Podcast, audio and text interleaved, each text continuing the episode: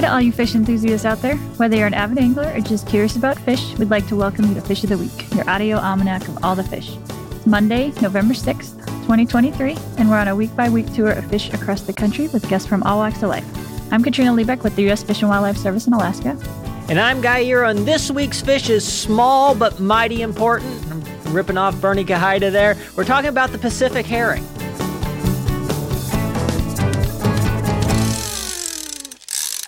And I'm very pleased to introduce our guest, Marina Anderson. She's the program director of the Sustainable Southeast Partnership and a recent Indigenous Leadership Awardee. So, congratulations on that. And super excited to have you here today. Thank you. It's great to be here today. Is there anything else you'd like to add in terms of who you are or your Indigenous homelands?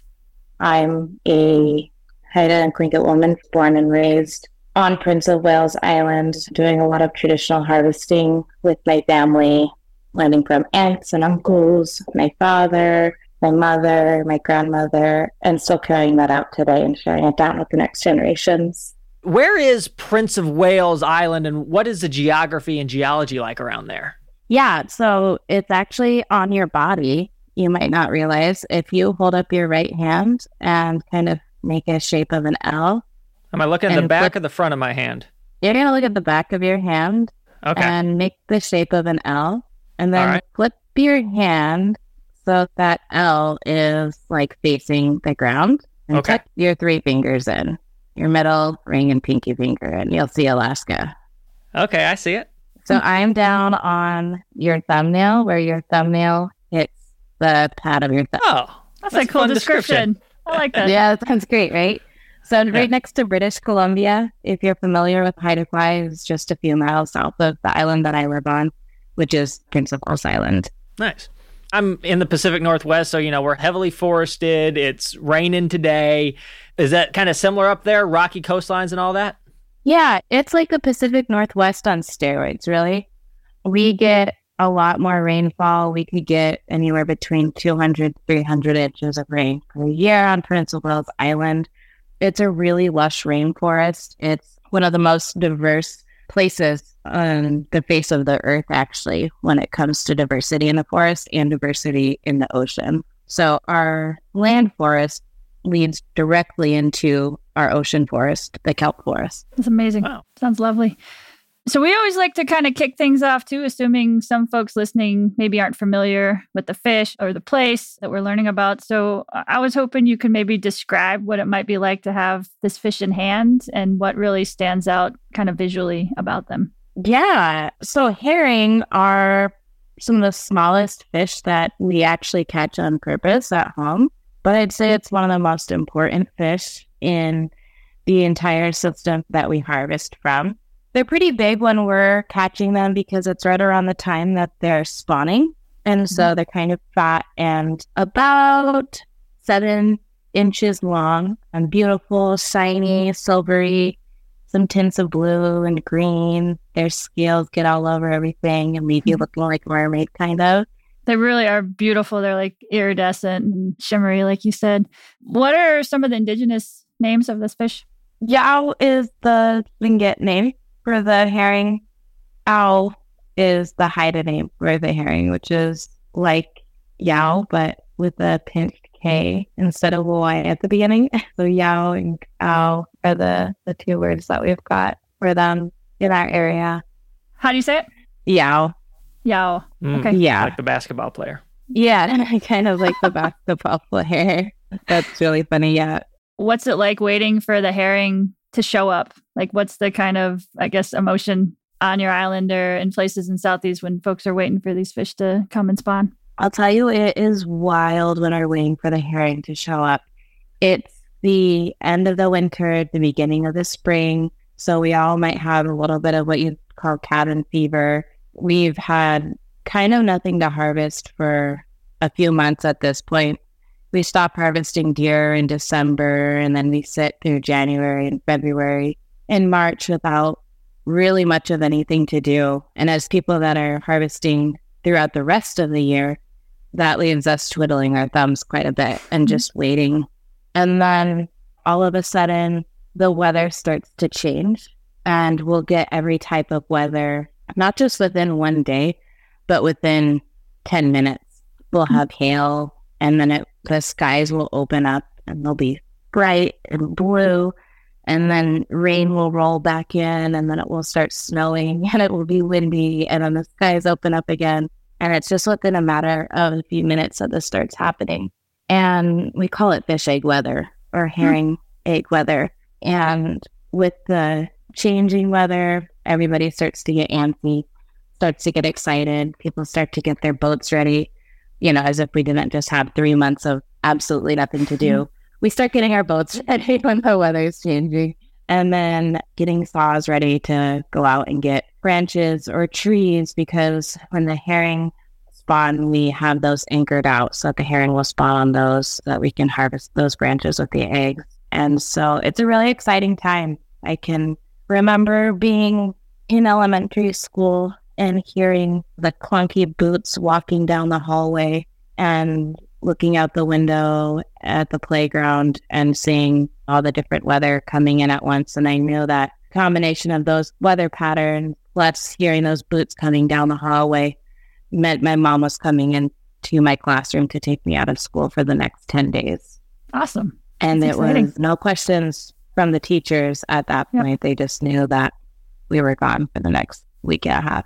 It's important. Yeah.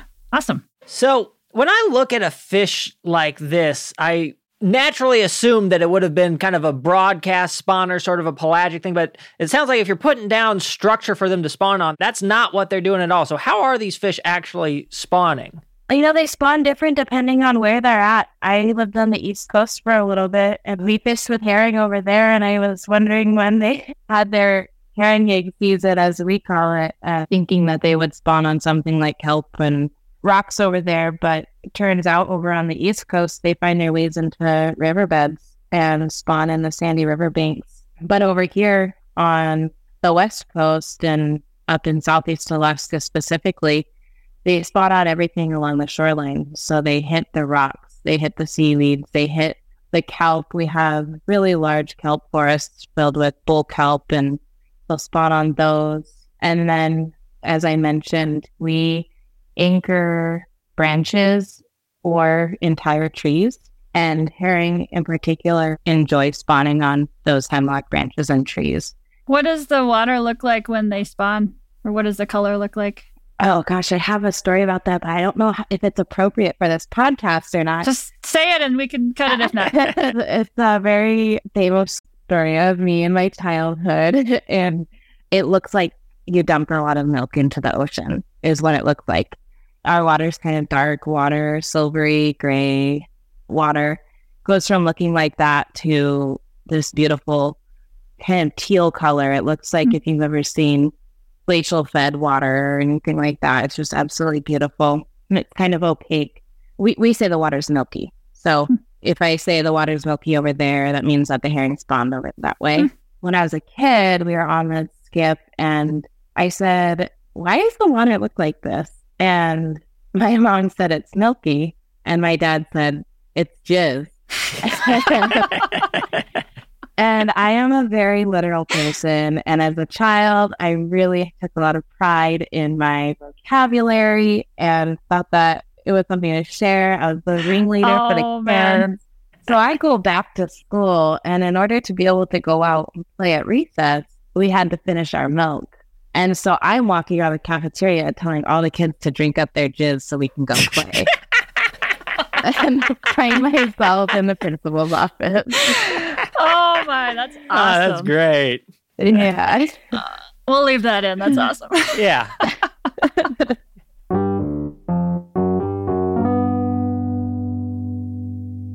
In these a lot of these descriptions, including this jizzy water that you're talking about, uh, it's remind me of an episode that we did on East Coast Clupeiform fish, the American shad. And when those guys come back, you know, it's not just the fishermen that get excited. You have stripers that follow them back up. It's kind of like the kickoff for the spring ecosystem.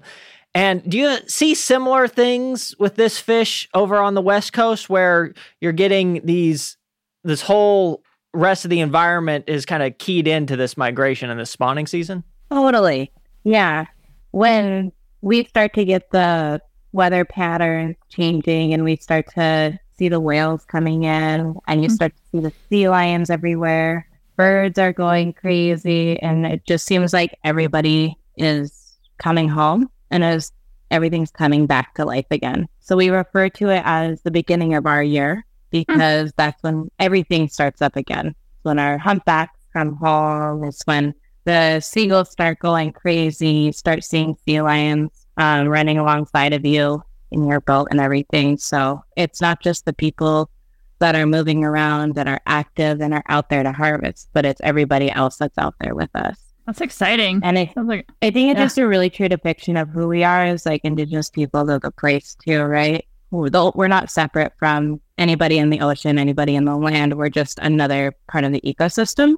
And so when you think of it like that, it's natural for all of us to gravitate back to the herring ground hmm. when they're spawning. Nice. So, say you've set out these hemlock branches, the herring have spawned, kind of what happens next, and who did you learn from growing up to kind of participate in that harvest? Yeah, it's really fun. It's kind of like a game, except if you lose, you just don't eat and your community doesn't eat. So it's a game that you really want to win and you want everybody to win the game too. When we anchor out the branches, we continuously monitor the weather because if there's a swell that comes up that could bring a lot of sand up and get sand into the herring eggs, and then all of a sudden you have really white teeth hmm. because you're eating a lot of sand throughout the year. And that's just not something that we can deliver to our elders. So, you know, we'll monitor and see if it's going to be tossing and turning out there. We'll pull the branches and maybe bring them to an inner island or pull them completely at that time. We also move them around with the spawn. So we try to predict where the spawn is going next. The Mhm. spawn happens very quickly. And so for us to be able to make sure that our branches have enough eggs, it's important for us to be able to follow that spawn and actually get ahead of that spawn so that our branches are in the water before the herring spawn and lay those Mm. eggs. And then when we pull them up, it's just they're hemlock branches. It's a coniferous tree and it has needles along it and is just loaded with herring eggs. There are these little white dots that look like the kind of the end of a ballpoint pen and they are kind of translucent. From far away, it looks like a white mass, and they stick to themselves. They stick to the branches. We pull them off of branches to eat them. We also harvest them on kelp when they lay their eggs on kelp, and we eat the kelp with the eggs, and so we get that nutritional value as well.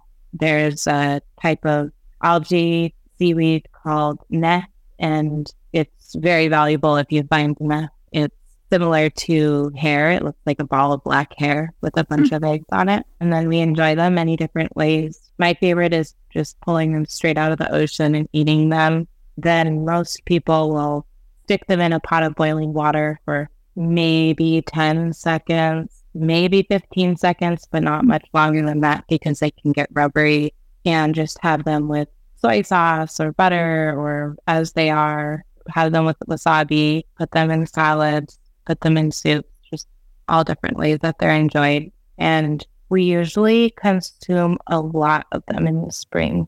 I think this last year, my mom ate them for every meal every day for 12 days straight. Nice. Wow. Is there any way to preserve these, or is this kind of just eat them while you got them because then they're gone? Oh yeah, we have ways to preserve really like everything. So, you know, one way that is most commonly used these days is freezing them. Best if you freeze them in some water, best if you freeze them in salt water from the mm-hmm. ocean. But an older way of, of preserving them would be salting them, just similar to how you would salt fish. Mm-hmm. And that's actually how the city that I live near was established was it was a herring saltery. And Huh. so that you just pack a ton of salt around the eggs. And then when it's time to eat them, you rinse the eggs very well to pull out a lot of that salt. And it's just like as if they're fresh. And then we do a lot of pickling as well. A lot of the pickling that I do is with a vinegar that I make by making like a strong kombucha with some of Okay. our local tea and then pickle the eggs in there. Sometimes add things like turmeric so that they're bright yellow so that the kids will think that it's fun and want to eat them. and then another way is drying them as well. So You can sun dry the eggs if you have the sun, but with us being a rainforest, a lot of times those aren't necessarily laid out in the sun for drying. But when you dry them in the sun on kelp, it's like uh, a potato chip that tastes like the ocean. Oh, yeah. Hmm. Okay. Yeah. Do they kind of pop in your mouth when you bite them, like when they're fresh, or what's the texture like? Yeah, herring eggs pop a lot in your mouth. When you're biting them, you could hear everybody in the room. It's kind of funny. It's not like a movie theater snack by any means. They're really loud. Kind of like awesome. when you're the only person eating chips and you're really aware that you're the only person eating chips. Um, you're very aware if you're the only person eating herring eggs in the room and they pop around in your mouth. And the flavor, I would compare it to, I don't know, the ocean. It, they just taste like we're supposed to be eating them. Okay. And are all generations kind of involved with the harvest or the preparation from kids all the way up to elders, or what's kind of the partitioning of that? The elders would be talking about their time with herring eggs and what it was like during their time and maybe different methods, but they're not usually out on the boat with us harvesting. We usually have adults and then kids coming out to learn and helping distribute it to the elders when it gets back to shore. Um, a lot of times when I get back to shore at the docks, I'll see elders lined up at the top of the docks and when we pull up and bring toads up, we just start handing out bags to them right mm-hmm. there. And the ones that aren't there, we send kids on their way to go bring those eggs to the elders. Usually, when they do that, they show up, the elders will start to tell those kids about stories of their time. They'll start to tell them about when they remember that there was a spring spawn and a summer spawn, or they'll tell them about how far the spawn used to stretch to, or where they used to harvest them, or what kinds of trees they were looking for and what areas they were sitting in when they found them. It's a nice passing of, yeah, kind of knowledge and stories down. That's cool. Yeah. In addition to harvesting the eggs, you also harvest some of the adults. So I'm curious how that was traditionally done and if that's changed at all today. Yeah. A lot of that's done with like them washing up into pools and then not all making it back out when the tide goes out because we have really big tides. We have close to 20 foot tides on Prince of Wales Island. When I was a kid, or even these days, we'll do a cast net, but then also just chasing them around with our hands and with buckets and just grabbing buckets full or dip nets right into the ocean. Cool. Nice. Guy and I both have a picture that was from Kachemak Bay, but we used like a sabiki rig with little hooks, and yeah, oh, really, Oh, yeah. really need to catch them. Kind of a different technique than what you're talking about, but something. See, that works too. I know a lot of people do that. You know, our focus is to get their eggs. Herring themselves is the second thing that we focus on after that. So usually that's just for like uh, some consumption and then for some fishermen to have some for bait. But really, our main focus is those eggs. Okay, we're very excited to have a new correspondent, Maria Dosal. She's going to be joining us for what we're calling Minute with Maria, whenever we're featuring Indigenous guests or fish that are strongly woven into Indigenous communities and lifeways. Hi, thank you for having me, Kagasakung. My name is Maria Dosal. I'm currently working and living on Chogyang lands. I'm originally from Agdaagux lands of King Cove, Alaska, and I'm also an Agdaagux tribe member. So that means I'm from Alaska. Fish are so important to me and my family and my culture because that's what sustains us. We've also been stewards of the land that we're from for generations and generations. It seems like acknowledging the land is a really important expression of gratitude and a way to honor the Indigenous people who have been living and working on the land for a very long time. Yeah, absolutely. Giving appreciation to where you're from is huge. And when I hear Marina talk about where she's from and her culture, I have a very personal connection with that because I also share those same feelings for where I'm from. With Marina and her family being Tlingit from that area, we're right across the water from each other. So we share the same ocean between us and the same fish that travel those waters. That's awesome. So when you're hearing her talking about her people's connection to Pacific herring, what are your feelings and what's really standing out to you? Well, personally, I was able to fish for herring in Sitka. And so those tastes are really familiar and I'm craving it as she's talking about it. Awesome. Are there any kind of visuals you can add to this conversation in terms of your experiences with this fish? Yeah, when she's talking about the shimmery water of the herring scales, that's really fresh in my mind when I think about herring and the rainbow colors that shine in the water. It's so beautiful. She really paints a really good picture for us. And not only that, but the hype that comes with it, with all the sounds of the birds and the whales and the airplanes that are scouting for herring and the boats running in the water and the kids who are also excited to be there and put the branches in the water to collect grow. It's so lovely to hear. And I just want to be part of it. Awesome. We're going to get back to talking with Marina.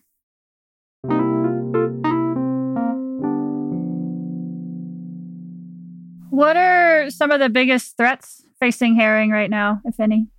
One of the biggest threats is the sac roe fishery for herring. And the sac roe fishery is a fishery where they commercially purse net seine for the herring, specifically for the eggs that are still inside of the herring. So the herring don't have a chance at all to to spawn. They catch the pregnant herring and kill them and take out all of their eggs so that they could be shipped over to Asia. And they're a key species, right? So it's really important that we protect them not only because it's something that we eat and we look forward to in the spring, but it's something that everybody's coming back for. It's something that the king salmon need. It's what the all of the other fish in the ocean are really looking for is the herring that are like we think of well like a Clif Bar or boost of energy. These one little herring for a king salmon is like putting 40 Clif Bars into its body. It's interesting. One of the biggest shifts that sort of I've been seeing in fisheries management over the last decade is from single stock management to multi-species management and no bigger than in the you know clupeiid fisheries that are these bases of the food webs where you're going from. Okay, thinking about instead of maximizing the yield of each individual fishery because you can't do that for the larger ones and the, and maximizing for whales and birds and people and all that stuff without having more of these fish escape and be available and be able to spawn. I know they're trying it with, you know, menhaden and striped bass out on the Atlantic coast, but hopefully yeah. that'll get there because it is a very important thing that you bring up, Marina. It is really important to consider that. And like you said, there are so many different ecosystems that are tied to each other that hard to map that completely. But a good way to start mapping that is to include local indigenous people at the forefront of the fisheries management because for thousands of years, we have been looking at all of these ecosystems as a whole, not as separate ecosystems and how they're in relation with each other. And so for a long time, and still to this day, that knowledge is generally disregarded, even if there's official testimony that's on record. And that's something that is really detrimental when it comes to managing fisheries and forests and kind of everything that happens on the land and with the water is ignoring that part of the ecosystem, which is the human people. Have you seen any changes in your lifetime, or have others noticed kind of longer term changes with this fish, or just the other connections with some of the other fish and wildlife you mentioned? So there are a lot less herring and herring spawning than when I was a child, and I still think that I'm basically a child. I'm 30 years old, and so I've not been on this planet for very long. But within that really short time frame, I've seen the spawn shrink miles and miles. And so we went from having the herring spawn all the way around this island that is called Fish Egg Island to not really even spawning in that area anymore. And because of that, you know, the health of the ocean's a lot different. Many different things lead into declination of species. And so when you think about king salmon, you could think about the size of them being a lot smaller. And some of that could be and is from fishing the big ones and taking the big ones. But a lot of that is also because a lot of their food sources is being taken away as well. I'm interested in the other way to interpret it in terms of have you seen any changes in terms of native representation in the management front? You know, when it comes to the North Pacific Fisheries Management Council, we just secured this last year uh, one Indigenous seat on that council. When you think about the entirety of, of statehood and, and that council's existence that took a really long time to get there. And so there's a lot of catch up that we have to do, and that's just one seat. I was at the Board of Fish meeting last year in 2022. And at that Board of Fish meeting, I sat through three days of testimony listening to people testify. And almost every single person who is Indigenous that testified spoke about those herring eggs either being delivered to them on branches and them shipping them to other family members across the state, across the country, or their experiences harvesting and getting the branches and the trees to set into the ocean to pull those and then picking them off of the branches of the family.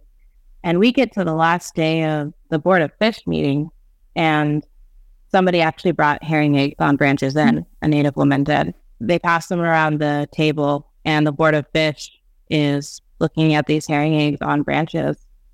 And after three days of testimony, one of the members of the board asked if we, the Tlingit people, individually glue or stick each of these eggs onto those branches ourselves.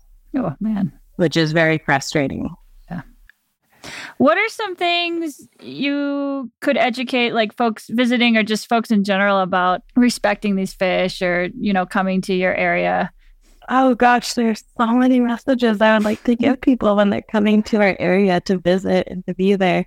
You know, tread lightly is something that I, I would say, and the term leave no trace is really funny and not something I necessarily believe in because every movement that you make on the land or on the water here is going to have an impact on the ecosystem and on the surrounding people. So just to make sure that those movements that I made are responsible ones. You know, I think it's really important to support the efforts that are on the ground when it comes to local resource management, especially indigenous uh, local resource management what do you wish for your descendants in terms of the future of this fish? Such a hard question. We just like, want the next generation to be thriving, right? We've been in operating since I was a kid in this mode of like a scarcity mindset, doing whatever we can to help preserve and protect things and trying to get our voices at the forefront as, you know, advocates for these fish and for other things in our ecosystems. But what I really wish for the, the next generations is one that the knowledge that we hold today when it comes to harvesting and taking care of these herring, I hope that's passed down and that the next generation operates with confidence when it comes to that. But I also hope that those people in the next generation are at the table when it comes to management and decision making with the herring and with the herring eggs. And of course, I hope that the population is flourishing and thriving and that there is not a concern that we have today that they're going to be gone. Because if the herring go, then kind of everything starts to fall apart. And it affects our people too. For one, food is very expensive or not available in some of our places from grocery stores. And when it is available, it's pretty poor quality food. And we deserve to be putting the best food possible like into our bodies, but it doesn't just feed our bodies, feeds our spirit as well. When we have a year where it's hard to get those eggs, you see it reflected socially within our communities. And you see that right now on the Yukon River, where a lot of our relatives aren't able to harvest any of their salmon. The collective mental health in the area has declined because of this lack of access. And the fear that it's not going to be there for the next generation. You know, skipping one year is a lot because the kids learn everything year by year. They build up a little bit more knowledge, and skipping one year is dangerous. It's a big loss. Is there any way that people who aren't living in Southeast Alaska, who aren't Alaska natives, can potentially eh, contribute to the cause? I think being able to educate themselves and to educate others on any issues that have to do with the health of the herring population is something that's really important advocate for and recommend to support whatever efforts the local tribal government has on the ground at the time. We've covered a lot and clearly a very important fish to the communities and to the larger ecosystem. But is there anything else that we've missed or that you'd like to say? I think that the most important thing to stress is that it's never one thing that is more important than the other. Everything in our forests, in our ocean, it all relies on each other and the health of each other, and that's including the people. So we have to have healthy forests and healthy oceans to have healthy people and communities. And we have to have healthy communities and people to be able to have these healthy forests and oceans because our people should be the ones that are out there monitoring and managing these resources as well. And it also not just for the health of our people in our region and the place in our region, it's for the health of the world as well. This area takes care of a lot of herrings that support a lot of different animals and algae and everything within the Pacific Ocean. And as we know, nothing is really separate, right? Okay, well, thank you so much. This was, yeah, super appreciate learning from you and for you sharing your perspectives with us. Thank you. Okay. We'll get out there and enjoy all the fish and appreciate and respect the Pacific herring and start making those connections. It seems like, yeah, fish are linked very closely with people and the larger ecosystems. Definitely.